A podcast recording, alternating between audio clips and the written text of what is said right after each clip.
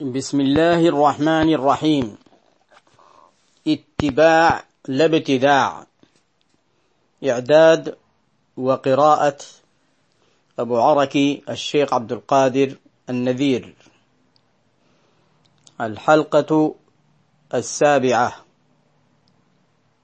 عنوان أمثلة لتقسيم البدعة من أقوال المذاهب المذهب الحنفي في الدر المختار وحاشية ابن عابدين قال مطلب البدعة خمسة أقسام. قوله أي صاحب بدعة أي محرمة. وإلا فقد تكون واجبة كنصب الأدلة للرد على أهل الفرق الضالة وتعلم النحو المفهم للكتاب والسنة. ومندوبة كإحداث نحو رباط ومدرسة وكل إحسان لم يكن في الصدر الأول.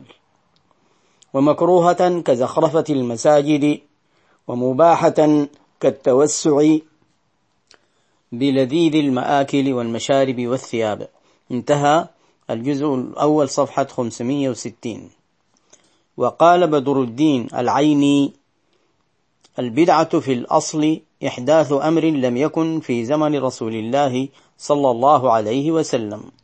ثم البدعة على نوعين. إن كانت مما يندرج تحت مستحسن في الشرع فهي بدعة حسنة. وإن كانت مما يندرج تحت مستقبح في الشرع فهي بدعة مستقبحة. انتهى من عمدة القاري جزء 11 صفحة 126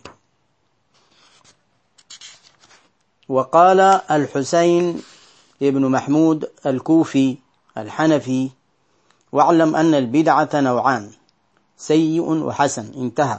كذا في المفاتيح في شرح المصابيح الجزء الأول صفحة 237 وقال الطحطاوي في حاشيته على مراغي الفلاح وأول ما زيدت الصلاة على النبي صلى الله عليه وسلم بعد الأذان على المنارة في زمن حاج ابن الأشرف شعبان بن حسين ابن محمد بن قلاوون بأمر المحتسب نجم الدين وذلك في شعبان سنة إحدى وتسعين وسبعمائة.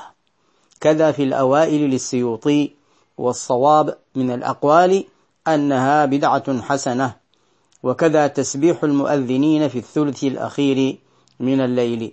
انتهى صفحة 193 المذهب المالكي قال الحافظ ابن عبد البر البدعة في لسان العرب اختراع ما لم يكن وابتداؤه فما كان من ذلك في الدين خلافا للسنة التي مضى عليها العمل فتلك بدعة لا خير فيها وواجب ذمها والنهي عنها والأمر باجتنابها وهجران مبتدعها إذا تبين له سوء مذهبه.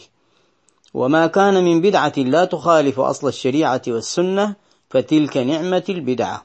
انتهى الاستذكار الجزء الثاني صفحة 67 وقال القاضي عياض والبدعة فعل ما لم يسبق إليه فما وافق أصلا من السنة يقاس عليها فهو محمود وما خالف أصول السنن فهو ضلالة. انتهى من مشارق الأنوار الجزء الأول صفحة 81 وقال الإمام القرطبي كل بدعة صدرت من مخلوق فلا يخلو أن يكون لها أصل في الشرع أو لا. فإن كان لها أصل كانت واقعة تحت عموم ما ندب الله إليه وحض رسوله عليه فهي في حيز المدح. وإن لم يكن مثاله موجودا كنوع من الجود والسخاء وفعل المعروف فهذا فعله من الأفعال المحمودة. وإن لم يكن الفاعل قد سبق إليه. ويعضد هذا قول عمر رضي الله عنه لصلاة التراويح نعمة البدعة هذه. لما كانت من أفعال الخير وداخلة في حيز المدح وهي وإن كان النبي صلى الله عليه وسلم قد صلاها إلا أنه تركها ولم يحافظ عليها ولا جمع الناس عليها. فمحافظة عمر رضي الله عنه عليها وجمع الناس لها وندبهم إليها بدعة لكنها بدعة محمودة ممدوحة. وإن كانت في خلاف ما أمر الله به ورسوله صلى الله عليه وسلم فهي في حيز الذم والإنكار. قال معناه الخطابي وغيره. قلت والقائل القرطبي وهو معنى قوله صلى الله عليه وعلى آله وصحبه وسلم في خطبته وشر الأمور محدثاتها وكل بدعة ضلالة. يريد ما لم يوافق كتابا أو سنة أو عمل الصحابة رضي الله عنهم وقد بين ذلك بقوله من سن في الإسلام سنة حسنة كان له أجرها وأجر من عمل بها من بعده من غير أن ينقص من أجورهم شيء. ومن سن في الإسلام سنة سيئة كان عليه وزرها ووزر من عمل بها من بعده من غير أن ينقص من أوزارهم شيء. وهذا إشارة إلى ما ابتدع من قبيح وحسن. وهو أصل هذا الباب وبالله العصمة والتوفيق. انتهى من تفسير القرطبي الجزء الثاني صفحة 87 وقال ابن بطال في شرح البخاري فالبدعة اختراع ما لم يكن قبل فما خالف السنة فهو بدعة ضلالة وما وافقها فهو بدعة هدى.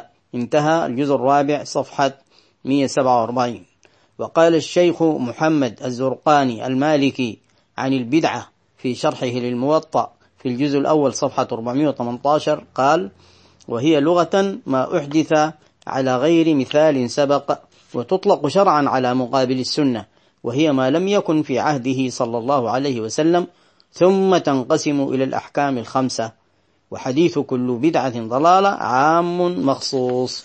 انتهى. وقال الشيخ أحمد ابن يحيى الونشريسي المالكي في كتاب المعيار جزء واحد صفحة 357 إلى 358 ما نصه. وأصحابنا وإن اتفقوا على إنكار البدع في الجملة فالتحقيق الحق عندهم أنها خمسة أقسام. ثم ذكر الأقسام الخمسة وأمثلة على كل قسم ثم قال فالحق في البدعة إذا عرضت أن تعرض على قواعد الشرع فأي القواعد اقتضتها ألحقت بها. وبعد وقوفك على هذا التحصيل والتأصيل لا تشك أن قوله صلى الله عليه وسلم كل بدعة ضلالة من العام المخصوص كما صرح به الأئمة رضوان الله عليهم انتهى دار الفتوى في أستراليا. وقال الإمام الحافظ القاضي أبو بكر محمد ابن عبد الله المعروف بابن العرب المالكي اعلموا علمكم الله أن المحدث على قسمين محدث ليس له أصل إلا الشهوة والعمل بمقتضى الإرادة فهذا باطل قطعا. ومحدث بحمل النظير على النظير فهذه سنة الخلفاء والأئمة الفضلاء. وليس المحدث والبدعة مذموما للفظ محدث ولا لمعناه وإنما يذم من البدعة ما خالف السنة ويذم من المحدثات ما دعا إلى ضلالة. انتهى من عارضة, عارضة الأحوذي شرح الترمذي لابن العربي الجزء العاشر صفحة 147 وقال الأبي في شرح مسلم الجزء السابع صفحة 109 ويدخل في السنة الحسنة البدع المستحسنة كقيام رمضان والتحضير في المنار إثر فراغ الأذان وعند أبواب الجامع وعند دخول الإمام والتصبيح عند طلوع الفجر. كل ذلك من الإعانة على العبادة التي يشهد الشرع باعتبارها. وقد كان علي وعمر رضي الله عنهما يوقظان الناس لصلاة الصبح بعد طلوع الفجر. واتفق أن إمام الجامع الأعظم بتونس وأظنه البرجيني أو البرجيني حيث أتى ليدخل الجامع سألته امرأة أن يدعو لابنها الأسير وكان المؤذنون حينئذ يحضرون في المنار فقال لها ما أصاب الناس في هذا يعني التحضير؟ أشد من أسر ابنك. فكان الشيخ يعني ابن عرفة ينكر ذلك ويقول ليس إنكاره بصحيح بل التحضير من البدع المستحسنة التي شهد الشرع باعتبارها ومصلحتها ظاهرة. قال وهو إجماع من الشيوخ إذ لم ينكروا قيام رمضان والاجتماع على التلاوة ولا شك أنه لا وجه لإنكاره إلا كونه بدعة ولكنها مستحسنة. ويشهد لاعتبارها الأذان والإقامة فإن الأذان للإعلام بدخول الوقت والإقامة بحضور الصلاة وكذلك التحضير هو إعلام بقرب حضور الصلاة. انتهى. وفي الفروق للقرافي وحاشيته لابن الشاط الفرق الثاني والخمسون والمئتان بين قاعدة ما يحرم من البدع وينهى عنه وبين قاعدة ما لا ينهى عنه منها وهو مبني على إحدى الطريقتين في البدع اللتين في قول الأصل. الأصحاب فيما رأيت متفقون على إنكار البدع. نص على ذلك ابن أبي زيد وغيره. والحق التفصيل وأنها خمسة أقسام.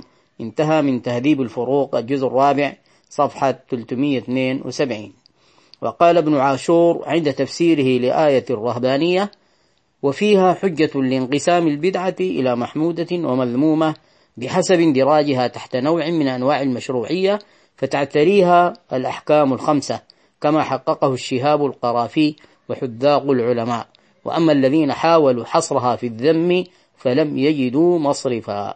انتهى من التحرير والتنوير الجزء 27 صفحة 425 ونواصل إن شاء الله تعالى.